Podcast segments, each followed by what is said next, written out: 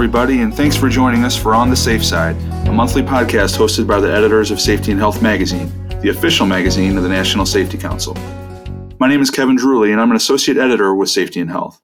With me, as always, are fellow associate editors Alan Ferguson and Barry Bottino.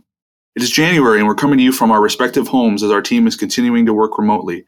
Wherever you're listening to us today, thank you so much for spending some time with us. We hope everyone out there is safe and healthy during this time. And as always, we want to thank the safety professionals who are doing all they can to keep our workers healthy and safe. A sincere thank you from all of us for your extra efforts during the COVID 19 pandemic. If you'd like to keep up with the latest news on the pandemic and other daily updates from around the safety world, please check out our website at safetyandhealthmagazine.com. We also have a brand new website for our sister publication, which is called Family Safety and Health. You can find us at safetyandhealthmagazine.com slash family to learn all about safety away from work. This is episode number 11 of On the Safe Side, but in some respects, this all feels a little new. Sure, there's a matter of this being our first episode of 2021, but it also marks the first episode with a sponsor, AccuForm. We thank everyone at AccuForm and look forward to telling you more about them shortly. On this month's episode, we'll do a deep dive into one of our stories from the January issue of Safety and Health with Barry, who will discuss the newest version of the National Fire Protection Association's 70E standard and key changes for 2021.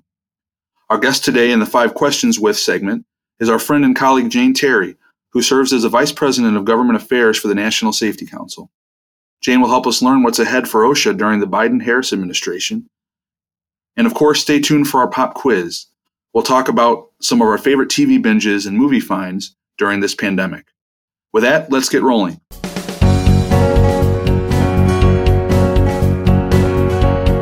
Each month here at On the Safe Side, we take a closer look at a story from the pages of Safety and Health magazine, which we call our Deep Dive segment. In our January issue, Barry writes about the key changes coming to the all important National Fire Protection Association's 70E standard for electrical safety in the workplace. As he'll mention, that standard serves as a guide to help employers comply with OSHA's general industry and construction regulations. So, Barry, will you take us a little deeper on this topic? I sure will. Thanks, Ellen, for that introduction. So, workers in any different number of industries work with electricity and around electrical equipment every single day. They may not have a strong familiarity with it, or they may not understand that there can be some potentially catastrophic consequences when working with electricity and electrical equipment. And that's where the NFPA 70E standard comes in. It is known as the standard for electrical safety in the workplace. And in 1979, NFPA was requested by OSHA to put the standard together. And every three years, the standard is updated. So this is the new version for 2021. Uh, there'll be another version to come out in 2024. And one source I spoke with, a safety expert named Hugh Hoagland, who spoke about this topic on a recent Safety and Health magazine webcast. And yes, there's a shameless plug for you to go to safetyandhealthmagazine.com slash events and click on the button that says archives to find that webcast. Thank you. But he was part of a professional committee that works to improve the standard. And he said the goal during every three year cycle for the standard for anyone who works on making it better is twofold. Number one, of course, obviously, is worker safety.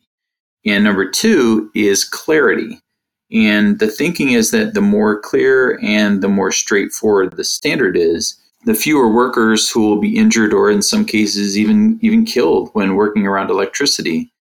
And in speaking with a, a, senior electrical engineer at NFPA, he mentioned that even after 40 plus years of a standard being around, some portions are still misused or misinterpreted. So this standard is a living document and it will continue to evolve. So, Barry, can you uh, enlighten us on OSHA's approach to NFPA 70E? That's a really good question because, along with requesting the standard be put together in the first place, OSHA calls NFPA 70E the primary consensus standard addressing electrical hazards associated with electrical utilization systems on its website. And that's a pretty praiseworthy description, I would say. One important thing to remember, though, is OSHA does not enforce NFPA 70E but it does use this standard to support citations for violations that are related to its own standards. And one good example of that is OSHA's 1910.335 standard that relates to general requirements for personal protective equipment. And OSHA says that it consults NFPA 70E's flash hazard boundary when considering PPE citations under that 1910.335 standard.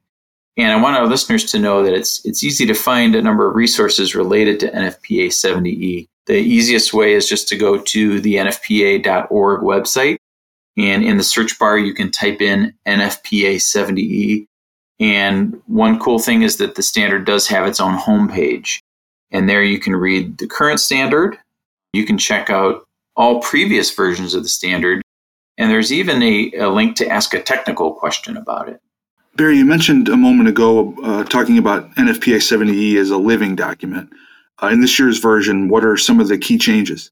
There are usually a number of changes according to the experts I spoke with. Some as detailed as uh, new articles being written for the standard, and some as small as a word change or the adjustment of a definition. For 2021, one of the biggest changes is the addition of Article 360, it is a new article that covers safety related requirements for capacitors.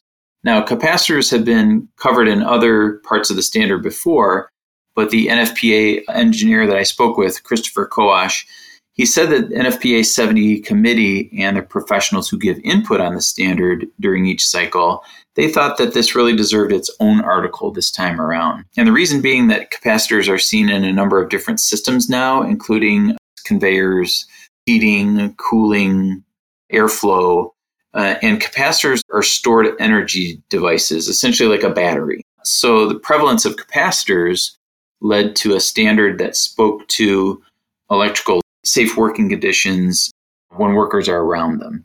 And when it comes to clarifications in the standard, one of the first articles, Article 110, is on the general requirements for safety related work practices. That got some tweaks uh, this time around as well. So basically, sections of other articles were moved into 110 to create a proper progression of these requirements. Two examples of items that were moved over were lockout tagout principles and energized work requirements. Another change that was interesting is the revision of Table 130.5C, and that helps those who use the standard estimate the likelihood of an arc flash incident. Christopher Coache from NFPA said this was in order to ensure that people, in his words, weren't blindly going into the standard and using the table without considering the likelihood of an occurrence. You know, he mentioned that NFPA 70E was was never really designed to make individual determinations on whether your specific piece of equipment has an arc flash or not. So this table includes about 30 different tasks to determine uh, the likelihood of an arc flash incident. Well, thank you so much, Barry, for sharing all this important information. For any of our listeners who want to read Barry's story and other news from around the safety world, once again, please check out the January issue of Safety and Health Magazine or visit us online at safetyandhealthmagazine.com.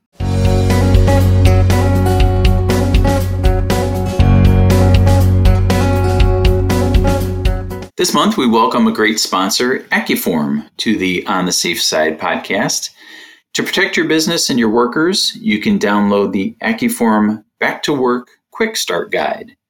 Companies are finally starting to see an increase in business, and with that, are increasing their staff. However, with that comes the increased risk of COVID 19 spreading among employees, and even resulting in a possible shutdown.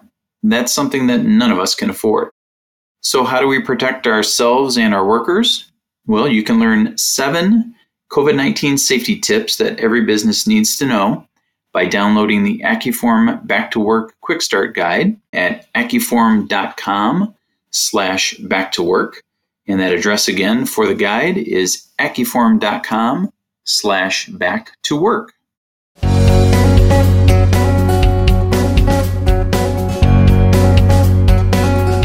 As the political winds blow change through Washington, D.C. this month, we wanted to talk to a guest this month on our Five Questions with segment who can tell us all about how those political changes in our nation's capital affect OSHA, the agency that we write about pretty frequently in Safety and Health magazine. So, this month on the safe side, we welcome our friend and our colleague, Jane Terry, who serves as the National Safety Council's Vice President of Government Affairs. And this month, Jane's comments also appear in a story I wrote in the magazine about what's ahead for OSHA under a new administration. And Jane is someone who is constantly speaking with our elected officials when it comes to everything safety and health. And she's a great resource for our team here at Safety and Health Magazine. So, Jane, thank you so much for joining us today and welcome to the podcast. Well, thank you so much for having me today. Glad to be here. So, Jane, clearly the major worker safety and public safety issue in all of our minds this year has been COVID 19. Several states have enacted emergency temporary standards to keep workers safe. Where is the Biden administration headed on this issue? Great question. The Biden administration has not minced words here when it comes to talking about an emergency temporary standard or ETS. They have clearly stated their intent to issue one. I think the question we all have is when. So, what is the timing of that going to be? Presumably on January 20th, the folks in the Trump administration will be leaving their jobs at the Department of Labor, and the Biden administration people will be coming in.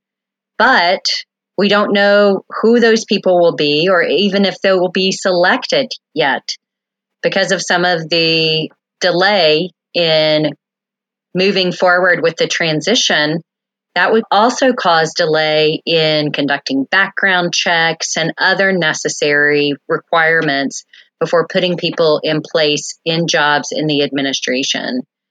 So, what that means for a place like the Department of Labor is that there it's going to take even longer than, say, in a normal transition. The priority for the administration will be on getting people in those national security jobs. And of course, because of the COVID 19 pandemic, getting people in those health jobs, CDC, jobs like those. So, Department of Labor positions will be among some of those second tier cabinet level positions. So, it could be even longer, well after that January 20th inauguration date before we know who those people are and they're actually in those jobs. I think it's going to be hard for the administration to issue an ETS without somebody who is one of their people, if you will, in the job at OSHA. You mentioned the emergency temporary standards. What are going to be some of the key components to that ETS? Well, just to be clear, the National Safety Council does have a policy position supporting an ETS, and we believe that what's outlined in our position will be what's included in a position that the federal government may move forward with. And that could include things like proper cleaning and sanitation, using a hierarchy of controls, thinking about ventilation, physical distancing, also the use of personal protective equipment. Who would have thought this time last year that most everybody in the United States would know what PPE stands for? But here we are. We all know what PPE are and the importance of them to keeping people safe.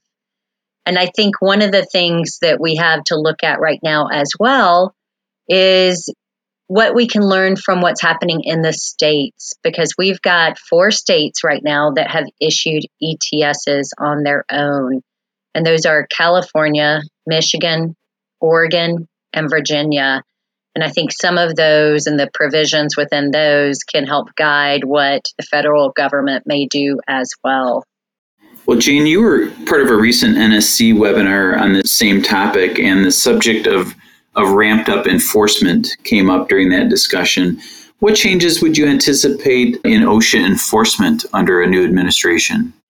I actually was talking about this just earlier today in another National Safety Council meeting with one of our board members. There's usually a little bit of give and take between the compliance programs and enforcement at OSHA, depending on the administration. Typically, in Republican administrations, you'll see a lot more focus on some of the compliance activities. And National Safety Council is very supportive of those activities. But we also understand there is an important role that enforcement plays to keep people safe and healthy on the job. And we know that that has a time and place as well. And typically in Democratic administrations, you may see more of a focus on that enforcement side.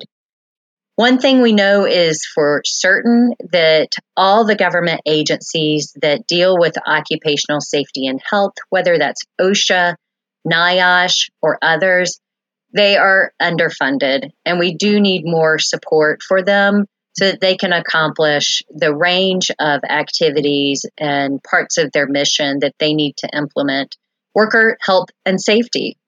There are a variety of standards that OSHA works on at one time during the Biden administration, what would you anticipate those priorities might be? Beyond an emergency temporary standard or ETS, I think they may look to doing a larger infectious disease standard. This was something that Department of Labor considered in uh, during the H1N1 pandemic about a decade ago.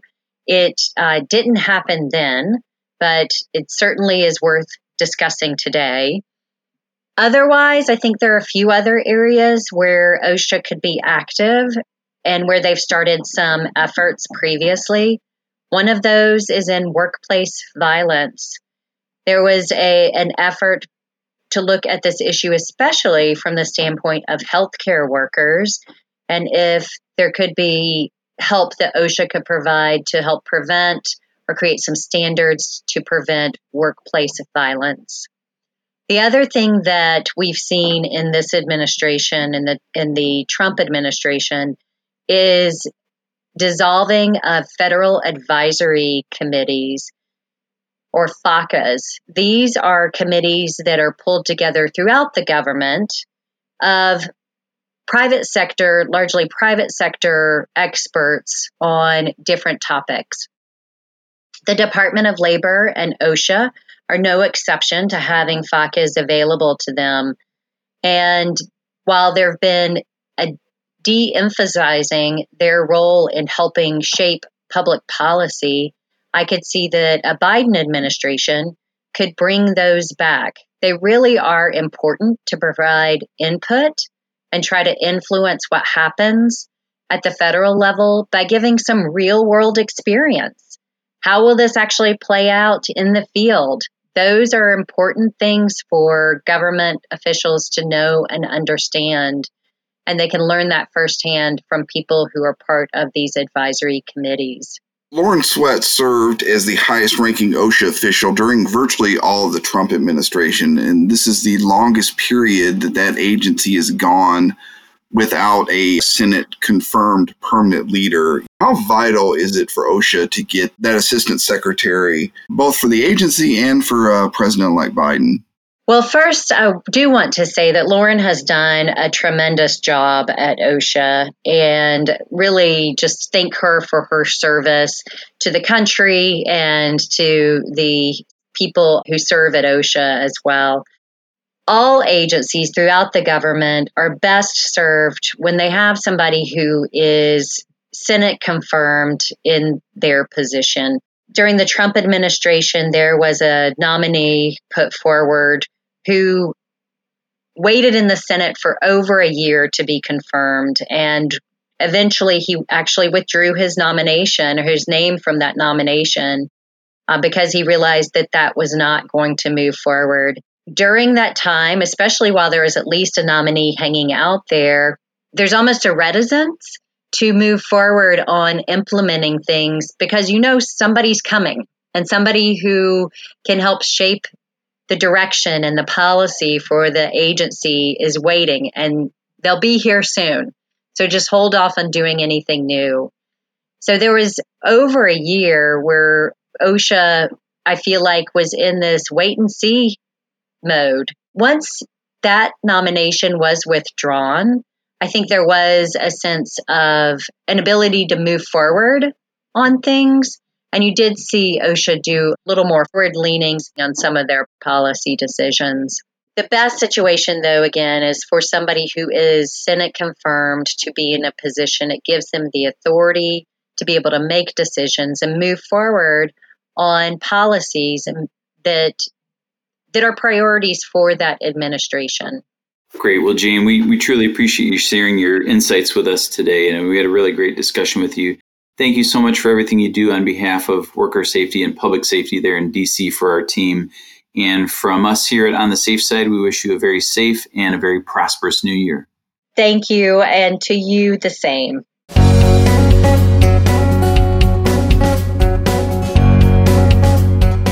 Well, we learned lots of things about pandemics in 2020, and we hope our listeners enjoyed the discussions concerning topics related to COVID 19 and occupational safety. But right now, we'd like to move a little bit to the, the lighter side for a moment.